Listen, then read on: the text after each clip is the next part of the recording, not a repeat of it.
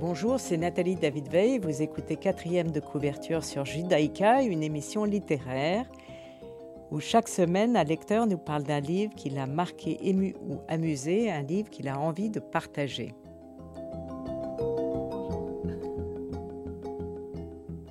Aujourd'hui, j'ai le plaisir de recevoir Manon Ancet qui présente On ne voyait que le bonheur de Grégoire Delatcourt.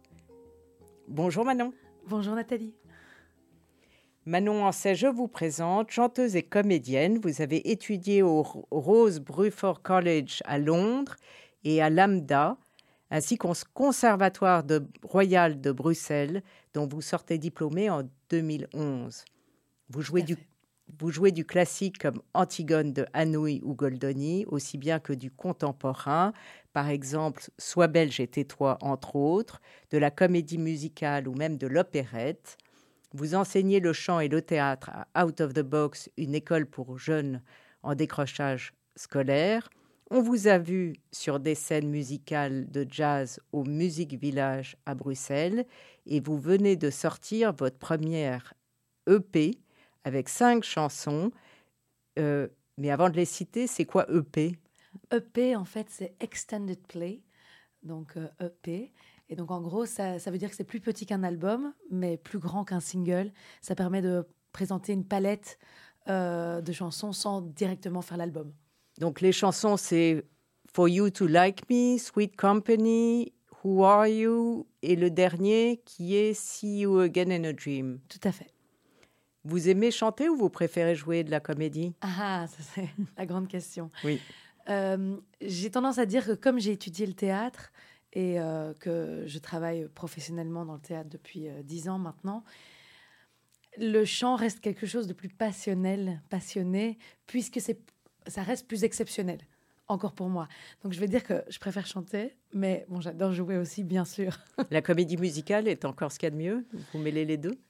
C'est, c'est génial aussi, la comédie musicale, bien sûr. Euh, voilà, c'est, j'aime tout en fait.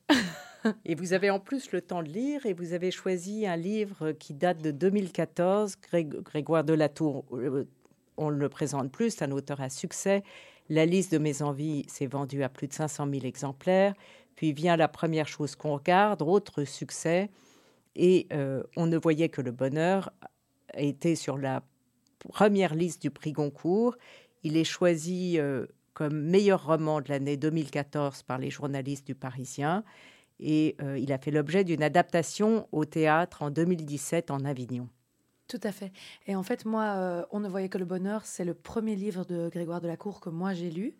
Et j'ai été foudroyée, mais vraiment, genre, je crois que je l'ai offert à 10 personnes au moins, tellement ça m'a marqué. Et puis j'ai lu, j'ai lu tous les livres de Grégoire Delacour, donc je suis grande fan. Donc, dont celui qui vient de sortir?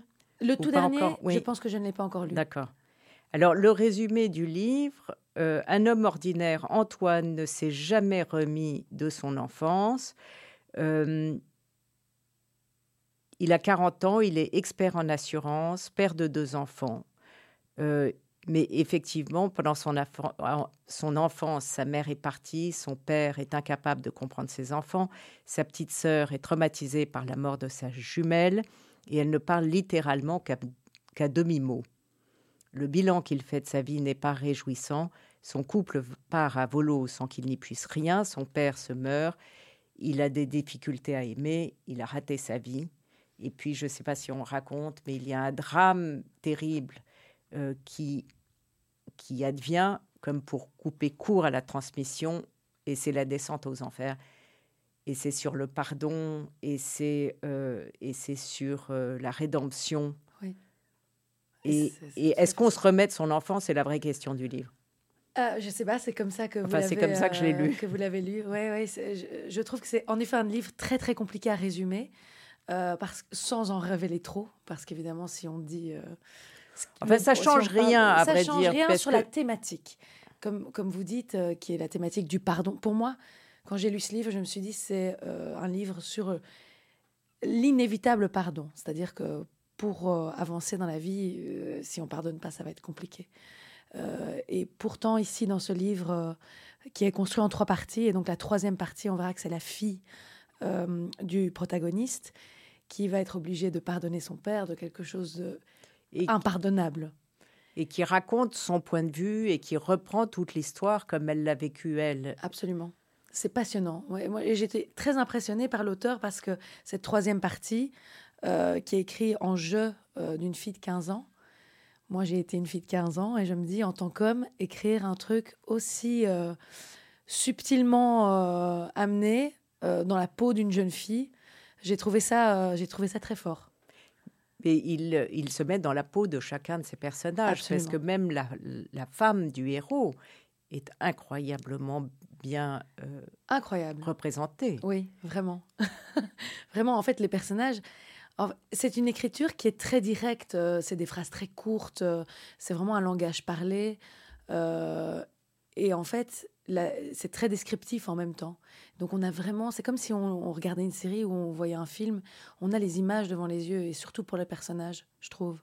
Comme vous dites, cette mère aussi qu'on voit au début comme euh, légèrement frivole, euh, et puis qui, qui, va abandonner ses enfants, puis qu'on retrouve à la fin dans un HLM. Il y a, il y a vraiment des descriptions, euh, on a l'impression de le voir. Il y a une différence de ton énorme, parce qu'il y a la rencontre qui est très romanesque entre, entre le héros et sa femme, où ils sont chacun dans une cabine, dans une boutique, en train, lui d'essayer un pantalon, elle une robe. Et euh, elle a du mal à fermer sa... Sa, sa tirette. Exactement. et, et, il va l'aider. Oui. Et ils vont tomber amoureux au milieu du magasin, entre deux cabines d'essayage. Mais c'est magnifique, mais ça n'a rien à voir avec le ton de drame absolu. Oui. En fait, c'est ce que j'ai trouvé y a quelques, voilà, quelques pages plus tard. C'est à quel point euh, une vie, euh, somme toute, relativement heureuse ou normale, on va dire, peut du jour au lendemain totalement basculer.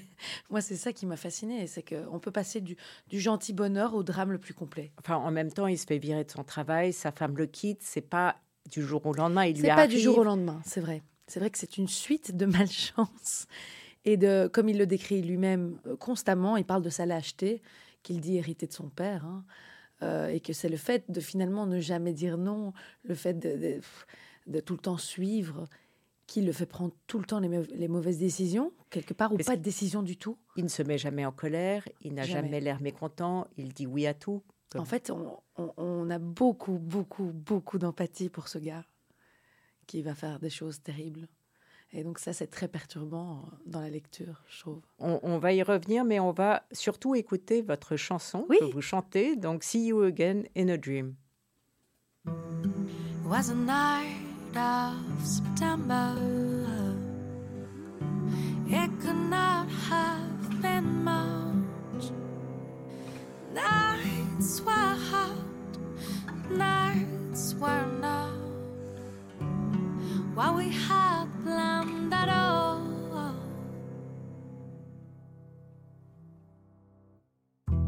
Your heart used to be taken, but your mind was entertained. Our bodies swayed, your hands were great. I had to let it come. Feel your hand talk through your lips. Just alone, just hold my hips. Want you by my side. Feel your tongue watch to your eyes. Knew it's wrong, just it was right. That I wanted you by my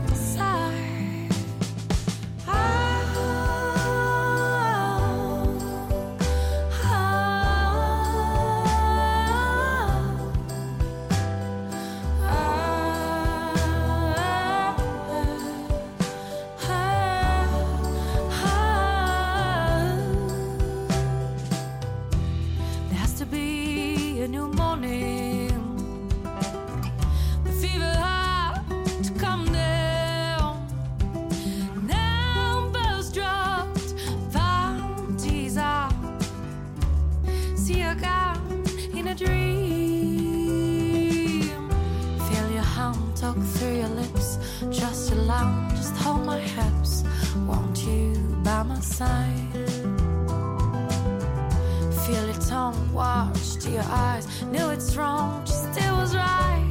That I wanted you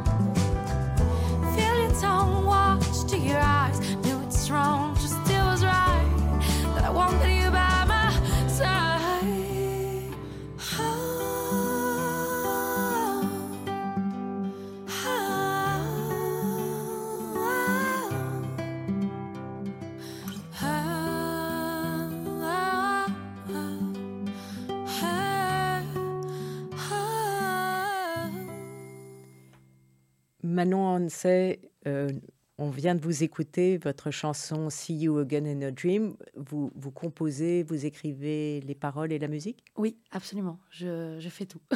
Et vous chantez. Et je chante, oui, voilà. Donc, euh, en fait, euh, je compose au piano. Euh, en général, je peux pas vraiment dire si je commence par la... Parce que c'est souvent une question qui vient Oui. souvent par la musique ou par les paroles, parce que d'une chanson à l'autre, ça varie un petit peu. Et c'est souvent relativement simultané. Je peux penser à un, un titre, par exemple, ou à euh, une phrase de... Et je me dis, ah, ça m'inspire euh, telle mélodie, et je vais au piano, je fais un accord, je fais, ah, mais en fait, ça m'inspire ça. Puis, ah, je vais écrire un autre paragraphe, et donc ça se fait très progressivement. Et ça prend beaucoup de temps pour écrire une chanson ou ça dépend des chansons? Ça dépend des chansons. Euh, moi, en général, euh, ça va plus être. Il y a des périodes où j'écris pas du tout. Et puis tout à coup, euh, il y a des choses qui viennent. Et donc, je dirais que plutôt que ça va vite, en fait, le, la première micro-maquette, on va le dire comme ça, c'est ça qui va vite. Parce que où ça ne vient pas, où ça vient. Et alors là, ça- si ça vient, ça va assez vite. Je dirais que c'est l'affaire du- d'une soirée, d'une nuit, parce que souvent c'est tard. c'est tard le soir, surtout pendant le confinement. Là, j'en ai fait quelques-unes jusqu'à trois quarts d'heure du matin. Et on peut vous écouter quelque part ou, ou- Oui, euh, oui, oui, je, je vais avoir un concert ici le 8 janvier euh, au Petit Chapeau Rond Rouge. Formidable. Oui, euh, ce sera un peu euh, le concert de, de la sortie de l'EP pour célébrer euh, donc l'extended play. Ouais. Et voilà, 20h30, c'est à Etterbeek à Bruxelles. Très bien. Donc, il faut aller vous écouter. Ah, bah, avec grand plaisir. Et on va revenir à Grégoire de la Cour. On ne voyait que le bonheur. Le titre est, est très perturbant parce que ça a tout à voir et rien à voir avec le livre, puisque c'est pas c'est pas un livre très heureux. C'est un Non. livre. euh, C'est le moins qu'on puisse dire. Mais c'est un petit peu euh, là-dessus que j'en avais tout à l'heure en, en expliquant que, euh, en tout cas, ça parle de façade en fait. Dans la façade, il y a énormément de choses qui vont très bien. Bah, c'est une famille avec deux enfants, les parents travaillent, et voilà, il a- ils sont entourés. Mais de petites choses mises bout à bout, peut-être que c'est mieux exprimé comme ça, de petites choses mises bout à bout vont faire qu'on peut sombrer dans la plus terrible horreur. Et donc, euh, Mais la première partie est assez euh, intéressante parce qu'il raconte euh, comment il en est arrivé là, enfin, tout- toute son existence. Et c'est. Euh, il comptabilise en chiffres. Les Oui. têtes de chapitres sont des chiffres. Alors, il y a 10 chiffres, un franc, euh, deux balles, euh, toutes mes billes, euh, ouais, 100. euh, 150 000, euh, ouais. Voilà. Euh, En fait, ce qui est génial, c'est qu'il part du postulat, comme il est assureur, le personnage principal, il, il se pose la question de que valent nos vies? C'est quoi la valeur d'une vie? Et, euh, et au début, en effet, chaque euh, mini-chapitre va être introduit par un chiffre et euh, va nous dire euh, que, vaut, euh, que vaut une vie quand quelqu'un meurt sur la route, par exemple, mais aussi des plus petites choses. que vaut, que vaut une nuit d'amour chez une prostituée pour son meilleur ami qui, est, qui va chercher ça, par exemple. Et, et à chaque fois, quelle est la valeur Donc, on s'interroge nous-mêmes sur la valeur de nos vies. Et, et euh, oui, c'est c'est déjà dark dès le départ. vous vouliez lire un extrait? Oui, bah oui. c'est Alors, en fait, je voudrais quand même dire avant de lire l'extrait, parce que c'est vrai qu'on parle d'un livre assez dramatique, etc. Mais moi, ma première impression quand j'ai lu ce livre, c'était il y a quatre ans, c'était pas une impression de, désespoir, au contraire. C'est moi la première impression que j'avais eue, c'était oh, j'ai de la chance. D'accord. Euh. Comme quand on lit des faits divers dans les journaux, aussi heureusement, c'est. Oui, et, en même temps, parce qu'il y a beaucoup de beauté dans ce livre, c'est il y a énormément de poésie, en fait, c'est très sensible, il parle tellement bien de la sensibilité humaine, de toutes nos misères, mais avec énormément de poésie. Et donc, voilà, je vais dire quelque chose qui n'est pas très réjouissant, mais dans lequel moi, je, trouve ça très poétique. Alors, il parle avec sa maman euh, quand il est petit. Et elle lui dit Ne sois jamais comme ton père, Antoine. Sois brutal, sois fort, serre-toi, bouscule les femmes, fais-les tourbillonner, fais-les rêver, promets, même ce que tu ne pourras pas tenir. On vit toutes d'espérance, pas de réalité. La réalité, c'est pour les ânes et les imbéciles, le dîner à 19h30, les poubelles, le baiser du soir, les tartelettes du dimanche à 4h50 chez mon toit. Une vie se rate si vite, Antoine, si vite. Je ne suis pas devenu l'homme dont avait rêvé ma mère. Je n'ai pas eu ce courage-là. En même temps, elle lui dit ne rate pas ta vie comme pour lui dire il est inéluctable que tu vas rater ta vie. Et donc, en, vous entendant parler, c'est comme s'il obéissait à sa mère sur sa vie ratée. C'est une prophétie, quoi. C'est une prophétie terrible. C'est une prophétie. Et à la fois, je trouve que dans ce qu'elle dit aussi, de dire serre-toi, promets aux femmes des trucs que tu vas pas tenir, c'est un peu le discours contraire qu'on a. En tout cas, on dit euh, attends, ne mens pas, euh, ne triche pas, ne trompe pas. Et en fait, elle, elle lui dit le contraire. Je trouve ça aussi très interpellant.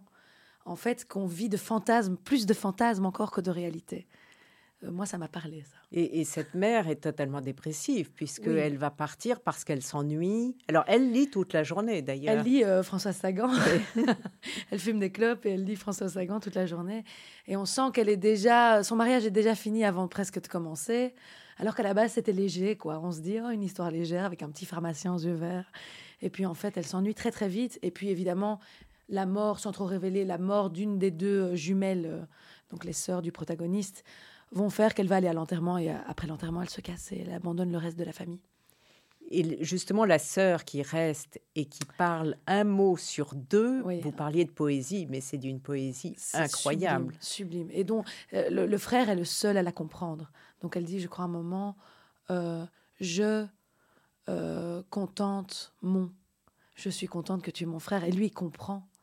il comprend tout de suite, quoi. Et oui, c'est vraiment magnifique. C'est ça, en fait. C'est tragique et magnifique. Oui, et là, vous parliez des parties. Donc, il y a la première partie qui est la trajectoire. La deuxième qui est en flashback. Il va, il va, se, il va aller au Mexique pour fuir, en réalité. Et, pour recommencer sa vie à zéro aussi. Enfin, oui. C'est-à-dire qu'il n'a pas vraiment le choix. C'est-à-dire que la fin de la première partie est tellement euh, violente qu'il est obligé de réinventer sa vie ailleurs s'il veut continuer à vivre. Alors avant la, avant la deuxième partie, il y a une, euh, citation de Althusser. Euh, je lis Le désir de tuer ou de se détruire et de tout détruire autour de soi est toujours doublé d'un immense désir d'aimer et d'être aimé, d'un immense désir de fusion avec l'autre et donc du salut de l'autre. Alors pour le coup, ça m'a interpellée. Moi aussi. Oui. enfin, moi, ça me parle. Hein. Mais oui, c'est souvent lié, quoi. L'amour, la mort, euh, faire du mal, faire du bien, euh, il y a souvent qu'un pas, quoi. On va écouter votre deuxième choix musical, Manon Hansey, euh, qui est Amy Winehouse. Oui, bah d'ailleurs, justement, encore une qui, qui a bien frôlé avec la mort. Enfin, qui... Oui. My Tears Dry on Their Own. All I can ever be to you is the darkness that we know and this regret I got accustomed to. Once was the ride when we were at our height, waiting for you in the hotel at night. I knew I had him at my match, but every moment we get snatched. I don't know why I got so attached. It's my responsibility and you don't own nothing to me but to walk away. I have no capacity. He walks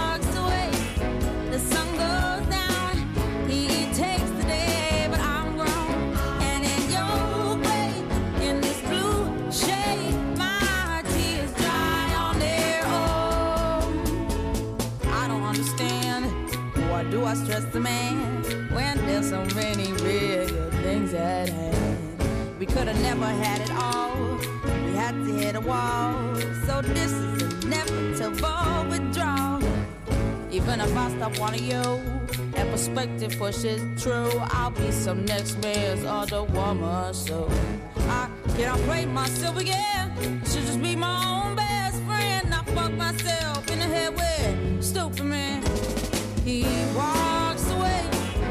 The sun goes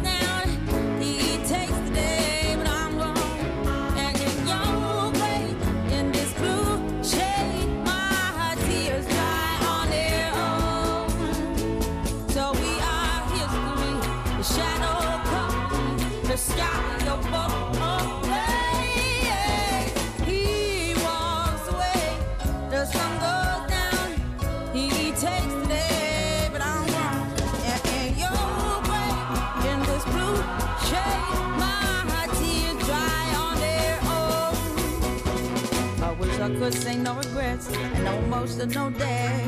Cause as we kiss goodbye, the sun sets. So we are history.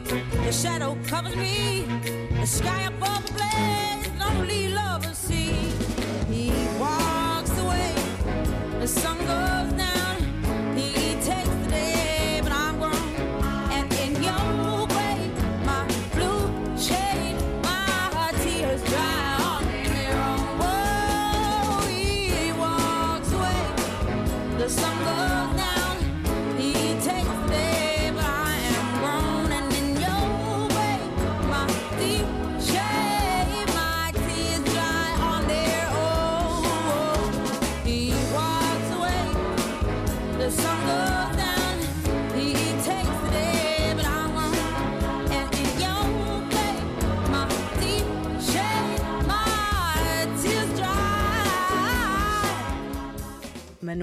Vous chantez euh, Amy Winehouse?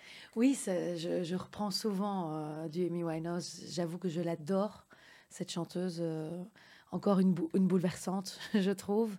Et notamment, moi j'avais été voir justement au musée juif en 2018. Il y avait une expo sur elle.